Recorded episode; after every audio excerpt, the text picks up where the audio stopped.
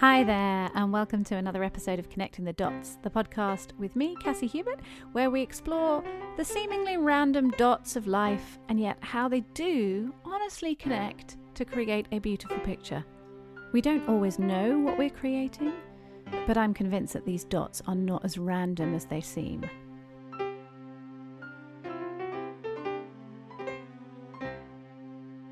Today's episode, I wanted to chat to you about you have a voice and it is worth hearing.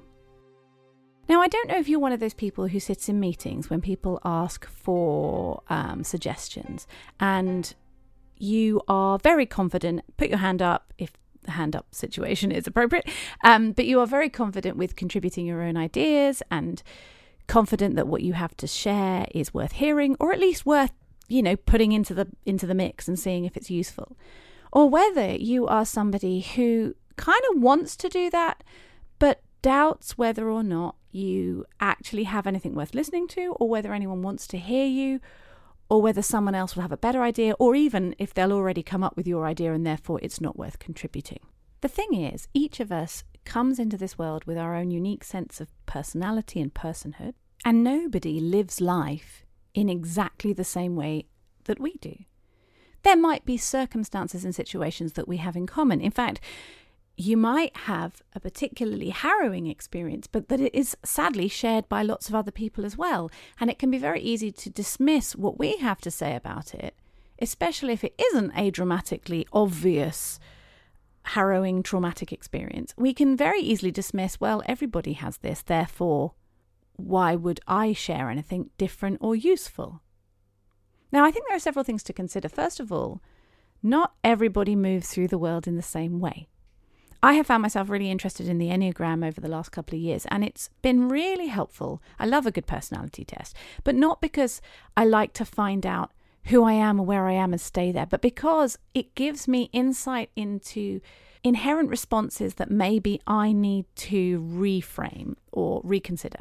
It allows me to recognize that I can get stuck and if I'm not aware of the why behind what I'm doing, then I just go on autopilot. And very often, my autopilot has been so run in because it's been formed by years of my experience or pain or whatever that I'm reacting to something rather than responding, and it's not wildly helpful and in fact actually it continues to keep me stuck.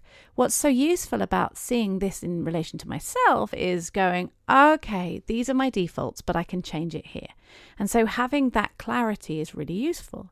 But where it's also so helpful is to recognize that other people don't see the world that way. I really think that the way I see the world must be how everybody sees it. I just think maybe slightly more deeply about it than some people or less than others. But the reality is, there are so many different approaches to life. And the Enneagram, whilst it has nine characteristics, each of those has a subtype, and then within that, you have access to wings on either side, which can inform how you are. I think I've probably mentioned this before. And you can also find that within that, there's still variations because also you can be in varying levels of health, average space, or unhealthy space. So while it can feel very constricting, you go, well, I can't fall into nine personality types. Actually, I'd argue you probably can. But within that, there's so much dynamic movement that allows you to see where you're moving to in stress and when you're doing well and then integrated that how you're moving. So recognizing that we can all fit within these and they're not rigid. And that's so helpful because I hate something that pigeonholes me and puts me in there being stuck and says, that's who you are, that's where you stay. It's like, no, everything in me gets really angry and resistant. It's like, no, that is not how it's going to go.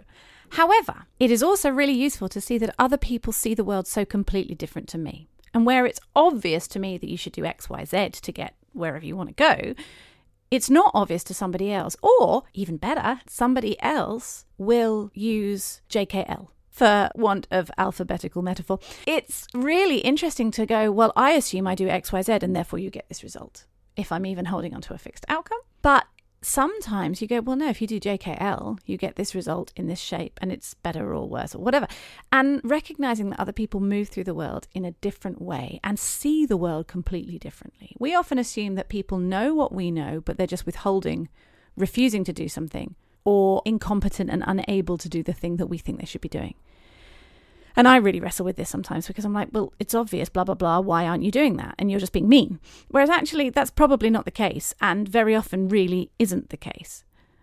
We can assume everyone thinks the same way, and subsequently, that they are just going to come up with the things that we're going to come up with. But depending on who you're in a room with, maybe there are a bunch of people with a different number to you. Maybe there are a bunch of people who do not think anything like you because they are so very different. And therefore, you might be the only one with your, you know, ground zero state of being to even bring that to the table. And then when you add all of the experiences that you've gone through, all of life you have dealt with, all of the challenges and the struggles that you've faced, that is where you bring your unique self from the foundation point, but also the way you have processed your experiences in this world. And not everybody's experienced the same things. And so it's really important to recognize that, first of all, before you even consider the what that you want to bring to the table, when you think about who you are, the fact that you've existed for the length of time that you have on this planet, the fact that you have overcome things and experienced things, and the fact that you have your unique personality and a way of moving through this world. On top of that, the incredible gift I believe that God gave us is that we are all unique. Now, unique doesn't mean there's no crossover or commonality. In fact, there's a hell of a lot of commonality. You just look at genetics, you know, it's a tiny part of our genetics that makes us different. But that difference is still so massive. You are born into this world at this point in time to bring you and all that you have to offer to the table to a world that really needs it. Now, whether you have a big vision to save children from poverty or rescue people from human trafficking, whether you want to end domestic violence or be against drunk driving. These are really obvious and important tasks that we feel, well, yeah, if you've got a voice to bring that, then you should definitely bring that to the table. And we absolutely need your voice if that is something that you're passionate about and you want to contribute to the world and you want to stand up for and advocate for. But what if your passion or passions, because I don't think we only have one, although we do often have one or two specifically more dominant ones. What if your passions are simply you like to make your home feel nice? What if actually you care really deeply about packing a wonderful lunch for your kids? What if when you are in the office, and you are aware at meetings that everybody's tired and hungry, it really matters to you to say maybe we should consider having fruit as well as croissant, as well as water, as well as coffee for the meetings. Something as tiny as that. Now, admittedly, most offices have caught on to this, but what if you're somebody who goes, Do you know what? The kids at school that I work at really need to have the freedom to go to the loo whenever they want. I think this is really important. Maybe you never consider sharing this because it feels so inconsequential, or because you suspect that nobody's going to listen or nobody's going to be on board with it. We need you. We need what you have in your head. We need what resonates with you to be shared. Now, there is a time and a place for doing it most effectively, and we can definitely learn how to read the moments, read the room.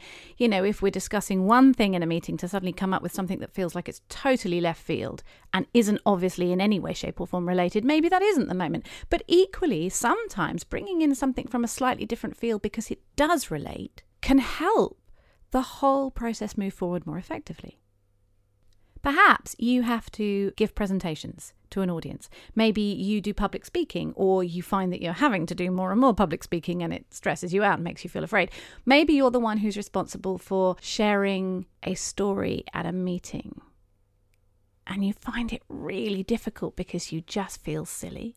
How often is it easier for us to share somebody else's story than our own? How often do we not want to say, hey, could you pay us for this because it's, you know, we feel awkward. We feel awkward asking for money. We feel awkward asking people to contribute to things. We feel awkward asking for help.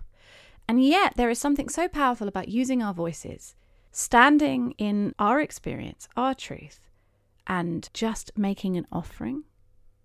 The world needs what we have to offer.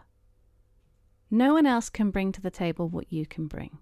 Plenty of people can bring very, very similar things, and plenty of people maybe are more qualified or more effective in other areas. But if we don't have you, then we don't have you. And you are here on this planet for a purpose. Maybe that purpose feels incredibly inconsequential beyond just being alive and being loved by your family, but that is not inconsequential. That is massive.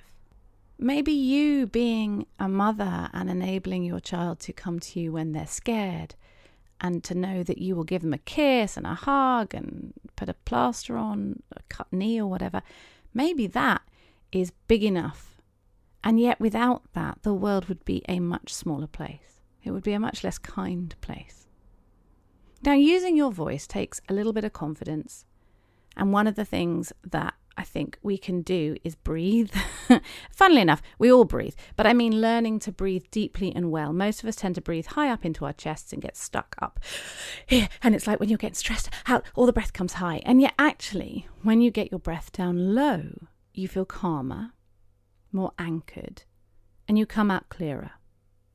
There are a few things we can do to make the process more effective, but by the very act of speaking, you might be bringing a word that somebody just needs to hear. You might be offering a whole other perspective that nobody in the company, organization, group, friendship circle, book club, rehearsal has even considered. And that contribution, whether it ends up being used or not, may be a vital part of the growth and purpose and effectiveness of said group. Perhaps you don't end up using the purple curtains next time you have a welcome committee meeting. But maybe the thought of having fancy purple curtains to make the place look richer and more sumptuous and welcoming gives rise to a conversation that enables you to consider maybe we need to make the place smell nice. Maybe a scented candle is a really good idea. Or maybe we need to open the window. Or actually, maybe we need a bit more comfort. Or maybe we could consider different chairs. Or, you know, it can be so small. But if you don't bring your voice, the way you see the world, the way you experience the world, the connections that you've made, then we miss out. And you are worth listening to. I realize some of these examples are really trite. But I think the point I'm trying to make is that if you don't like something, we need to know. And that's not the same as going, I don't like this, I don't like that, you're all rubbish, rah, them and us. That's not the same thing at all. But if something is bothering you, then we're never going to be able to even consider an alternative if you don't share. There is no chance of changing it if we don't know. If you think something is a fantastic idea, or even you're not convinced it's fantastic, but you think it could be an idea, then there is no way we're going to consider it if you don't bring it. We might consider it and then all collectively reject it because it's not the right thing, but it will lead us to a greater connection point of thinking and process to get us where we want to go. And the other thing to consider is that when we speak up, we unconsciously give courage and permission to other people to also raise their voices. So often it feels like the person who shouts the loudest is the one who gets their own way. And while this can often be true, it is not the only way we can move through this world. And actually, sometimes we can hear a lot of shouting, and it's the one quiet person who just pipes up calmly, offering their perspective with confidence and clarity that cuts through the noise and allows us to hear something quite profound or different or precious. In the Bible, there's the story of Elijah when he's run away from God for a bit because he's scared and he's gone and hidden out in a cave in a mountain. And there is a mighty wind that passes, but God was not in the wind. And there is a mighty fire that passes, but God was not in the fire. And there's a mighty earthquake, but God was not in the earthquake. And then Elijah comes out, and there's a small, gentle voice. And that's where God was. Sometimes shouting for our attention seems to get us what we want. But the truth is, the voice itself is what matters. What you have to say, who you are, what you're contributing to the circumstances, that is what matters. Not just the fact that you've spoken. And if we know why we're saying what we're saying and we know what's important to us in that moment and we contribute it, sometimes the quiet voice spoken with confidence is exactly what we're all desperate to hear. And if we don't bring it, then we miss that. So I don't know what you've got going on this coming week, but there may be a few opportunities where you can be aware of some ideas or some thoughts or a sense of inadequacy about bringing those to the table. I would love to encourage you to remember that there is only one of you.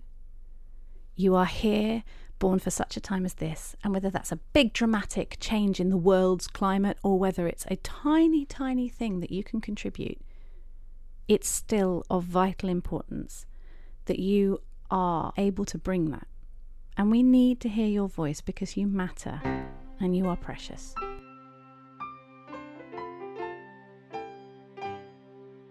If you've enjoyed this podcast, then it would mean the world to me if you don't mind hopping over and leaving a review on Apple or wherever you stream this podcast, because it does help people find it. And, you know, other people, I'm pretty sure, are also walking this creative, dot connecty life, same as we are. So it would be so good if you wouldn't mind heading over and leaving a review. For all other things like my blogs and any other writings or products I might be doing or offering, then head on over to cassiehubert.com and you can find it all there. That is the hub of the hub. Have a fabulous week. God bless.